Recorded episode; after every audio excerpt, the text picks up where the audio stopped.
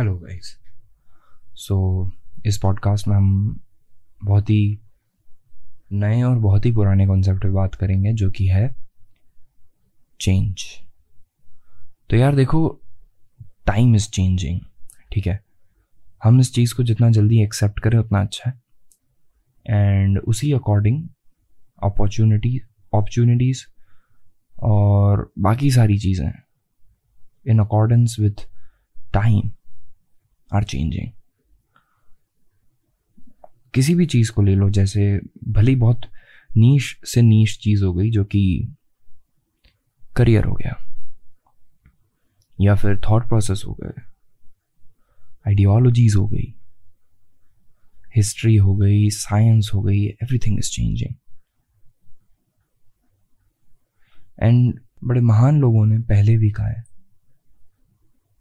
the only thing which remains constant in this universe is change.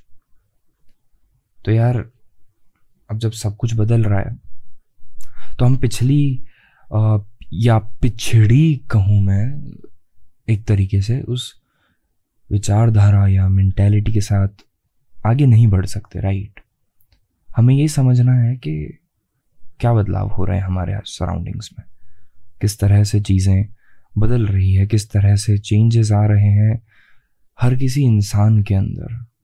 और ये हम कैसे समझेंगे? बात करके।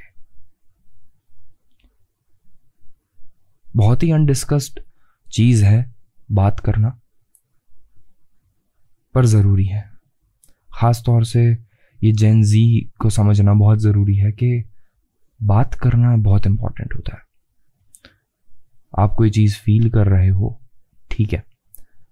आपके पेरेंट्स को चलो फिर भी एक पॉइंट पे आप कह सकते हो कि हो सकता है उनको पता रहे, क्योंकि वो आपके पेरेंट्स हैं, उन्होंने आपको बचपन से देखा है। बट अगर आप किसी रिलेशनशिप में आ रहे हो या आप किसी दोस्ती के अंदर हो, वहाँ पर सामने वाले को क्या पता कि आप क्या फील कर रहे हो।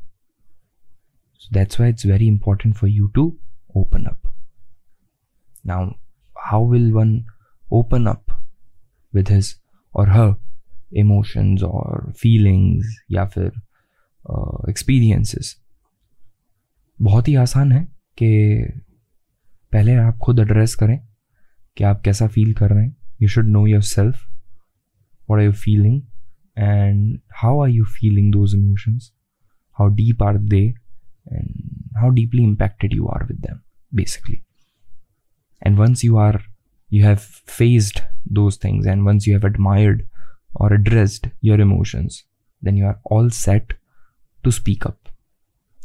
अब जैसे मुझे सबसे बड़ी दिक्कत आती है शब्द ढूँढने में। I find it really difficult to find to you know to get the words to express my emotions to express myself in order के सामने वाला वो चीज़ समझ सके कि मैं क्या सोच रहा हूँ, किस तरह से सोच रहा हूँ। आती है दिक्कत। पर यार, यही तो बात है। अगर आप इन चैलेंजेस से नहीं जीत सके तो आप लाइफ में क्या करोगे? And I guess the best way to live life is take everything as a challenge jealousy वहीं खत्म हो जाएगी। So you won't you know things will be easier for you to accept and to move on to move on with time to to change time and in a in a good way. And not be jealous of anybody else. Because jealousy i won't say is a bad thing in and all but uh, एक बहुत thin line है यार बीच में पता है? आप कब self criticism और सेल्फ कंस्ट्रक्शन से ईगो पे शिफ्ट हो जाओगे आपको खुद को पता नहीं पड़ेगा। सो so, बहुत थिन लाइन है। सो so, इससे बेहतर है कि आप जेलसी की तरफ़ बढ़ें उससे बेहतर है कि आप खुद से पूछें आप एनालाइज करें चीज़ों को समझें एंड वक्त के साथ खुद को बदलें। Acceptance is very important. अब ये सब तो हो गया, चलो आपने खुद को समझ लिया, आपने ओपन अप कर लिया। अब दिक्कत आती है, एक आजकल ना सब में एक डर है ऑफ़ बीइंग जज्ड काफ़ी जायज़ है, क्योंकि लोग बड़ी आसानी से तुमको, तुम्हारे बारे में पहले से ओपिनियंस बना लेंगे, तुम्हें जज करेंगे, बहुत आसान है। पर यार, एक ही चीज़ दिमाग में रखो, क्या फ़र्क पड़ता है? दस लोग तुम्हारे बारे में क्या सोच रहे हैं, क्या फ़र्क पड़ता है? तुम तुम्हारे बारे में अच्छा सोच रहे हो, उससे फ़र्क पड़ता है। तुम्हारा जो सर्कल है स्पेशली तुम्हारे पेरेंट्स तुम्हारे चाहने वाले वो तुम्हारे बारे में तुम्हारी दृष्टिकोण से देख रहे हैं वो ज़रूरी है। ये ज़रूरी नहीं है कि पूरी दुनिया तुम्हारे बारे में क्या सोच रही है क्योंकि दुनिया को गॉसिप चाहिए और दुनिया और दुनिया वो ढूंढी लेगी। सो so, इतनी मेहनत करने का कोई सेंस नहीं है ना।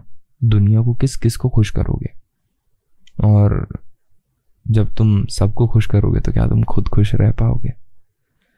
सो बेहतर यह है कि तुम पहले खुद खुश रहना सीखो। दुनिया खुद ब खुद तरीके ढूंढ लेगी खुश होने के। जो नहीं ढूंढ पा रहे वो उनकी गलती है। तुमने तुम्हारा काम कर दिया। तो बोलो, बताओ कि तुम कैसा महसूस कर रहे हो। ये बहुत ज़रूरी है।